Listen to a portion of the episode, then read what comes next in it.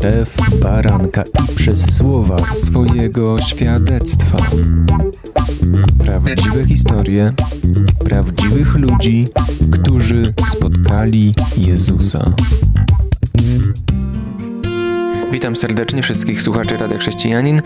Mam okazję spotkać się z kolejną osobą, która opowie świadectwo swojego nawrócenia i tego, jak do Boga się zbliżała i cieszę się tym bardziej, że po iluś spotkaniach w wirtualu, zdalnych nagraniach mam okazję usiąść w domu przy szklance wody, kawy i to jest bardzo miłe w dzisiejszych czasach. E, także witam też dzisiejszego gościa. Krzysztof Góra jest z nami. Cześć. Cześć, witam serdecznie wszystkich słuchaczy Radia Chrześcijanin. Witam Ciebie Janku. Powiedziałeś mi już przed audycją, uprzedziłeś, że Twoja droga do Boga, do Jezusa była otwarta taką radykalną decyzją, żeby oddać Mu swoje życie, ale później wiele czasu zajęło Ci zrozumienie, czym to jest naprawdę, lub wejście głębiej, tak, w to naśladowanie Jezusa. A powiedz, tak zaczynając od początku, co Cię przekonało do tego, żeby pójść za Jezusem?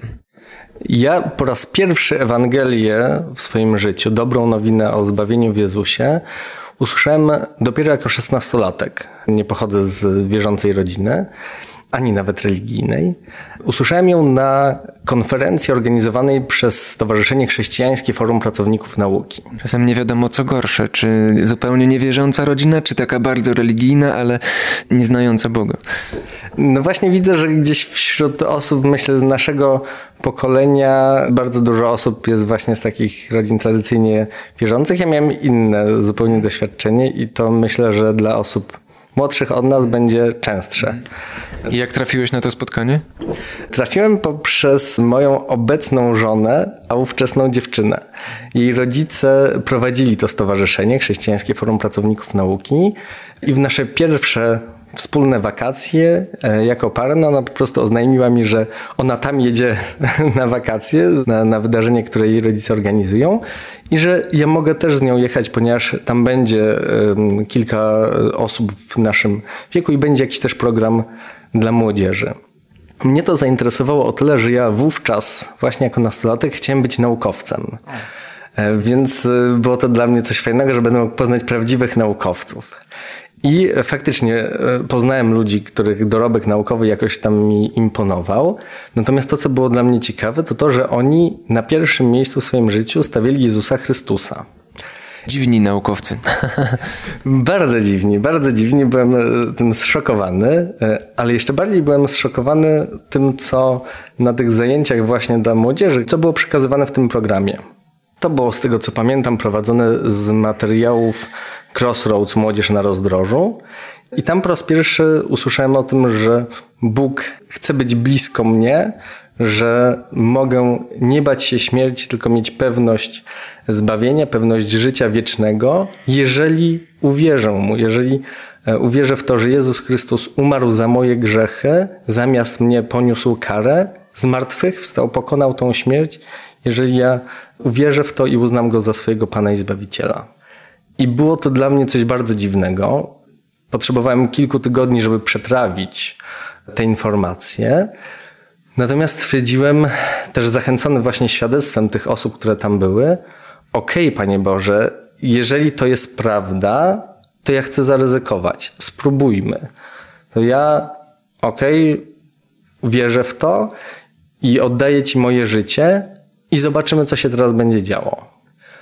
No i może ku zaskoczeniu, może nie, nie wydarzyło się nic spektakularnego, nadprzyrodzonego tak? po tej mojej decyzji zaufania Bogu. A przynajmniej nic, co mógłbyś odczuć zmysłowo. tak, nie było nic widzialnego. Natomiast rozpoczął się proces mm, przemiany mojego myślenia. Myślenia po pierwsze o Bogu, bo do tej pory ja myślę, że wierzyłem tam jakoś, że istnieje jakaś siła wyższa, ale wydawała mi się ona być bardzo odległa, niezainteresowana moim nastoletnim życiem, no pewnie jest zajęta swoimi bardzo ważnymi sprawami kosmosu, tak, wszechświaty i tak dalej, a nie gdzieś moim jestestwem. I to się zmieniało, bo widziałem, że okay, Bóg się interesuje moim życiem, takimi też drobnymi rzeczami, które w tym życiu się dzieją i że moje codzienne decyzje mogą albo mu się podobać, albo mu się nie podobać. Po drugie, zmieniło się moje postrzeganie samego siebie. Ja jako nastolatek bardzo budowałem swoją opinię na tym, co inni o mnie myślą. To powodowało, że pod wpływem presji rówieśniczej robiłem pewne głupie rzeczy, których tak naprawdę nie chciałem robić, wstydziłem się, próbowałem jakoś tam wejść do, e, do grupy, przypodobać się. Zacząłem widzieć i rozumieć, że moja wartość i moja godność wynika z tego, kim jestem dla Boga, kim jestem w Bogu, że jestem jego dzieckiem, że jestem jego dziedzicem, jego królestwa. I znowu liczy się zdanie, ale już nie bardzo rówieśników, tylko Boga, tak? Dokładnie tak. I że nie muszę podobać się innym ludziom, tylko mam podobać się Bogu. Więc to były te zmiany w myśleniu. Natomiast ja wówczas, będąc w liceum, nie miałem żadnej grupy rówieśników wierzących, w której mógłbym wzrastać. I myślę, że to był ten powód, dla którego moja wiara się nie rozwijała. Tak jakby byłem na takim poziomie bardzo podstawowym. Odkrywałem e, takie bardzo podstawowe prawdy. A chodziłeś gdzieś do kościoła? Słuchałeś kazań, nauczeń? E, chodziłem do kościoła sporadycznie. W trakcie liceum jedynym takim momentem wzrostu były wyjazdy sylwestrowe organizowane przez studencką organizację Ruch Akademicki Pod Prąd, tak zwane sylwestrowisko. I dwa razy byłem na takim wydarzeniu jako licealista. Za pierwszym razem bardzo mi się nie podobało, bo to było dla mnie jakby szokujące, że tam są ludzie, którzy podnoszą ręce w trakcie modlitwy, tak? Śpiewają, tańczą, no jakieś dziwne rzeczy. Trochę, trochę mi się to nie podobało, ale pojechałem za rok. I za rok już było to dla mnie na tyle ciekawe, że oni rozmawiają cały czas o Biblii. Te wykłady są na temat Słowa Bożego. Są małe grupy dyskusyjne na temat jakichś fragmentów z Biblii, a ja nic na ten temat nie wiem. Jakby ja nie mam pojęcia, o czym oni mówią. E, I to mnie zmotywowało do tego, żeby zacząć czytać Biblię. Stwierdziłem, okej, okay, jakby ja chcę chociaż podstawy jakieś się dowiedzieć w ogóle o co tutaj chodzi. I to był moment w pewnym sensie przełomowy? Przełomowy tak intelektualnie bo zacząłem mieć do czynienia ze Słowem Bożym i ono zaczynało wykonywać we mnie pewną pracę. Jaka to była praca, to pomówimy po przerwie. Teraz muzyka i za chwilkę wracamy. Słuchasz Radia Chrześcijani, ewangelicznej stacji nadającej z myślą o Tobie. Wracamy do świadectwa Krzysztofa Góry i chciałem zapytać Cię, jak przed przerwą zapowiedziałem, jaką to pracę wykonało Boże Słowo w Tobie? Kiedy już zacząłeś czytać Biblię z takiego poczucia niedouczenia może, nie wiem czy to dobrze nazywam, co się stało, kiedy wgłębiałeś się w to, co Bóg mówi na kartach Pisma Świętego? Przede wszystkim to, co Jezus robił i mówił, udowodniło mi, że On jest osobą, której można zaufać. Moją wewnętrzną odpowiedzią na Pismo Święte było: Jezu, ja naprawdę ufam Tobie. Tak, to jest wiarygodne, to jest prawdziwe. Natomiast to też zauważyłem dopiero trochę później. Ja jeszcze wtedy nie miałem takiego dobrego rozumienia Słowa Bożego. To znaczy, były całe fragmenty, rozdziały czy księgi, gdzie ja czytałem to, ja nie wiedziałem o czym to jest. Duch Święty nie dawał mi zrozumienia tego słowa. Natomiast gdzieś wszedłem w jakiś taki tam trzyletni plan czytania Biblii, bo roczny wydawał mi się zbyt ambitny. Przeszedłem przez to. Kluczowym momentem, który pogłębił bardzo, bardzo moją wiarę, był obóz letni organizowany przez Ruch Akademicki Pod Prąd, ponieważ jak poszedłem na studia, to zacząłem się w tę organizację angażować. I to był letni wyjazd do Władysławowa.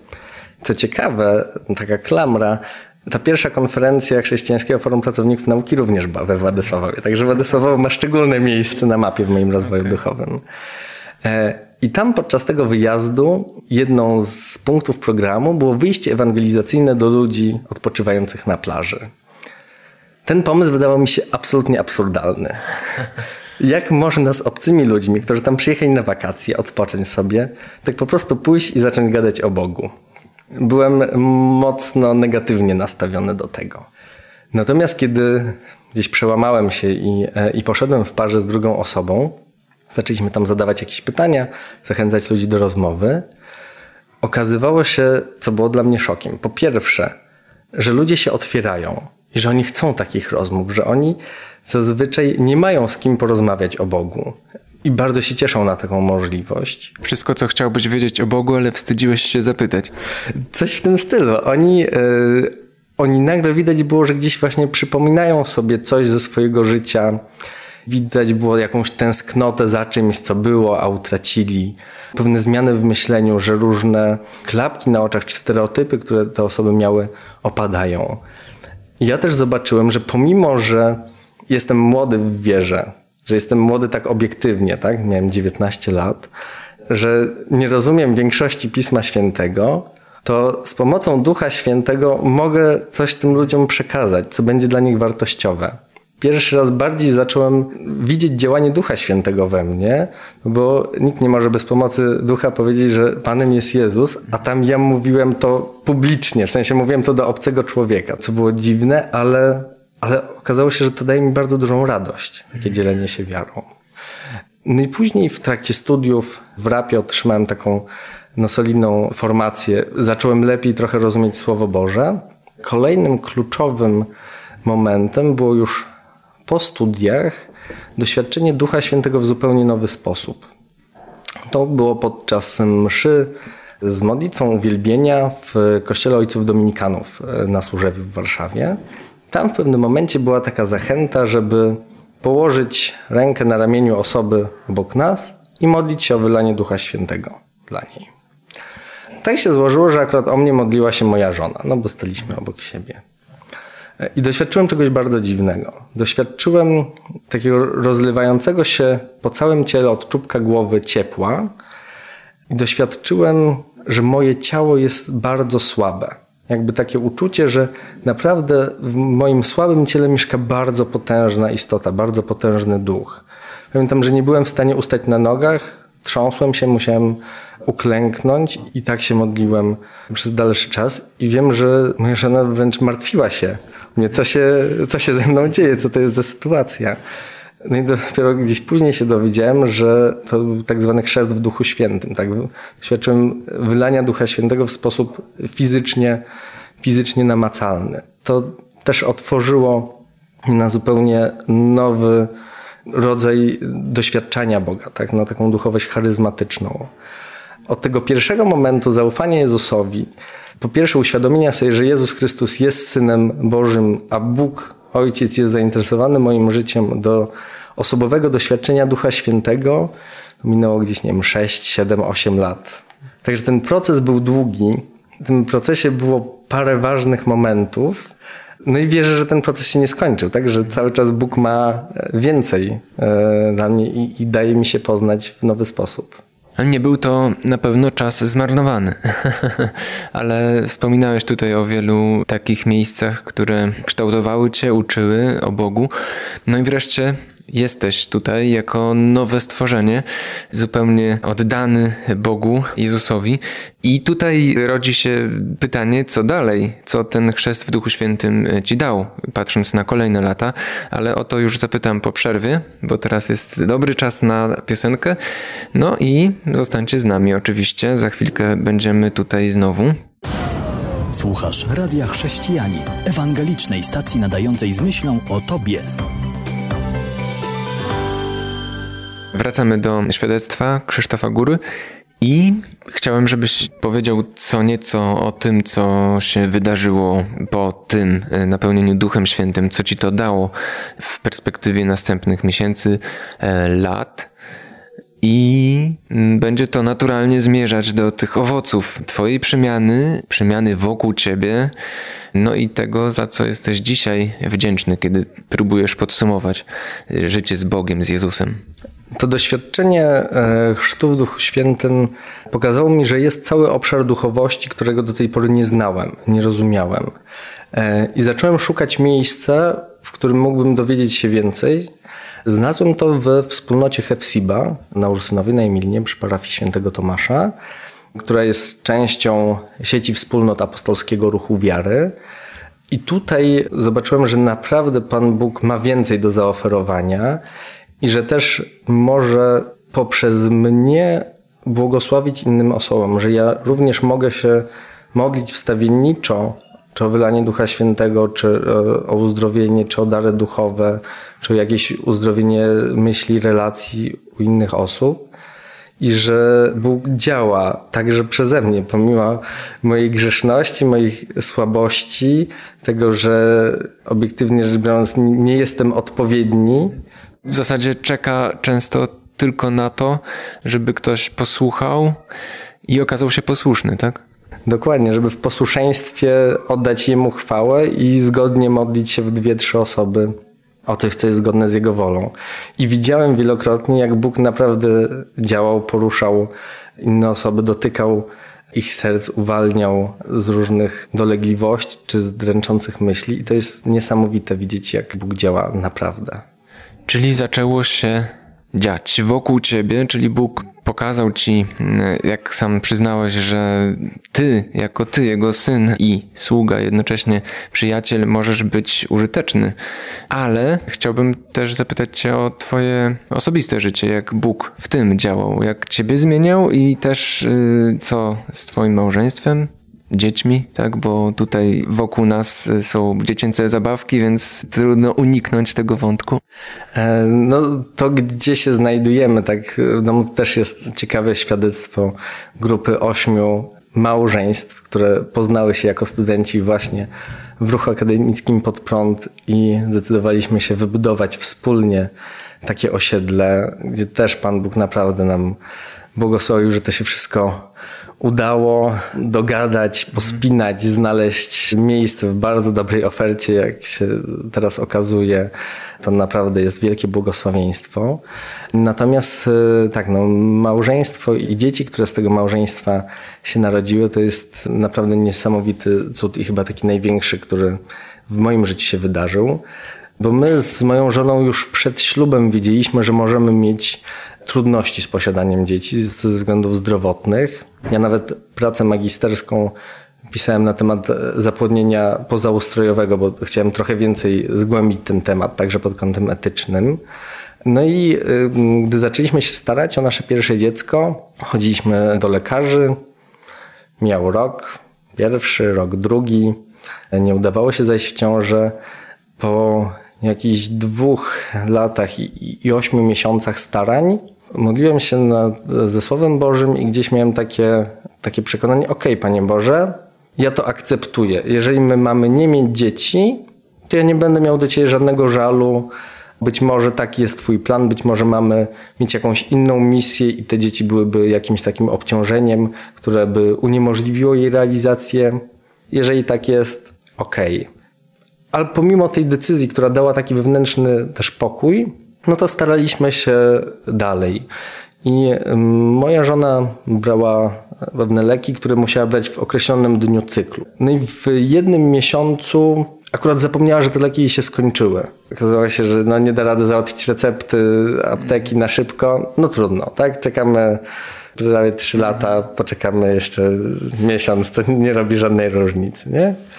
I Pan Bóg tak sprawił, że w tym miesiącu akurat zeszliśmy w ciążę. W tym, kiedy ze względów medycznych nie powinno to się wydarzyć, nie miało prawa to się wydarzyć. Pan Bóg pokazał, że On suwerennie jest w stanie dokonać cudu. On ma moc większą niż medykamenty. To trochę mi przypomina y, spełnienie obietnicy Abrahamowej, gdzie Sara, Rachela i Rebeka to są kobiety, które trzy pod rząd właściwie nie powinny mieć dzieci, tak? Tak, jest to bardzo ciekawe i też gdzieś w rodzinie rozważamy sobie te wszystkie historie. Urodziła się nasza córeczka, super. No i jak ją odchowaliśmy, no to stwierdziliśmy, że rodzicielstwo jest tak wspaniałe, i my mamy tyle więcej tej miłości, którą chcemy się dzielić, że chcemy spróbować po raz kolejny zostać rodzicami. Przy czym tym razem stwierdziliśmy, że skoro Pan Bóg raz zrobił to bez wspomagania farmakologicznego, co jest też o tyle ciekawe, że jestem farmaceutą, moja żona jest lekarzem, więc jakby my generalnie mamy duże zaufanie do, do medycyny i do lekarstw. Wiecie, jak to działa. Tak, wiemy, jak to działa i, i, i to naprawdę działa, tak? Ale Pan Bóg stwierdził, że w naszym przypadku zadziała bez, to stwierdziliśmy, że tym razem od początku nie używamy żadnych lekarstw. No i znowu minął rok, drugi, trzeci, nic się nie wydarzyło. No i stwierdzilimy w czerwcu 2020, że ok, to pojedziemy sobie na pielgrzymkę, będziemy modlić się o to, żeby nasza rodzina się powiększyła. W lipcu, czyli miesiąc później, jakby w pierwszym możliwym terminie, moja żona zaszła w ciążę. po trzech latach starań e, nic się nie zmieniło, żadnych obiektywnie nowych sytuacji nie było. E, więc odczytaliśmy to jako wprost odpowiedź na, na nasze modlitwy. No i w kwietniu tego roku, 2021, urodził się nam synek. Także każde z tych dzieci jest dla mnie cudem i dowodem na to, że Pan Bóg wysłuchuje modlitw i są świadectwem Bożej chwały. Amen. Dziękuję Ci za tę opowieść. Dajemy okazję następnej osobie już za tydzień do opowiedzenia swojego świadectwa, także bądźcie z nami i śledźcie i fanpage Radia Chrześcijanin, e, strony janpiotr.pl, gdzie te odcinki się ukazują i jest całe archiwum. No a na tę chwilę już będziemy kończyć i ostatnie słowo należy do Krzysztofa. Proszę cię, żebyś powiedział to, co myślisz, że jest najważniejsze dla tych słuchaczy, zwłaszcza tych, którzy jeszcze szukają Boga.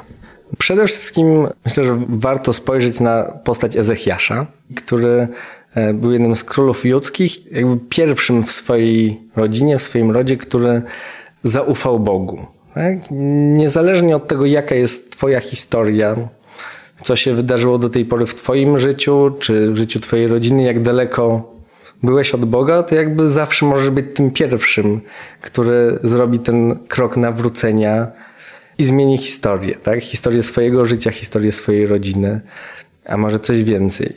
Natomiast, żeby to miało szansę się udać, warto mieć wokół siebie innych ludzi, którzy również e, wierzą w Chrystusa, bo samemu jest naprawdę ciężko. Okej, zaufałem Bogu i co dalej? I, I właśnie nie znam Biblii, nie wiem co mam teraz robić, nie wiem co się teraz może dziać w moim życiu. Więc zachęcam, żeby znaleźć swoją wspólnotę, swój kościół, swoją grupę ludzi, którzy będą wspierać Cię w wierze. Też mieszkając e, tutaj w Konstancinie Jeziornej z 14 znajomymi z duszpasterstwa akademickiego, też jesteśmy wspólnotą, wspólnotą mieszkaniową, ale ludzi, którzy budowali dom na, na wspólnym fundamencie, jakim jest, e, jakim jest Bóg. To jest piękne, że dosłownie i w przenośni jesteście tutaj na wspólnym fundamencie. Bardzo to są cenne rady i cóż, do usłyszenia. Bądźcie za tydzień z nami. Ja się kłaniam. Jan Żyłkowski.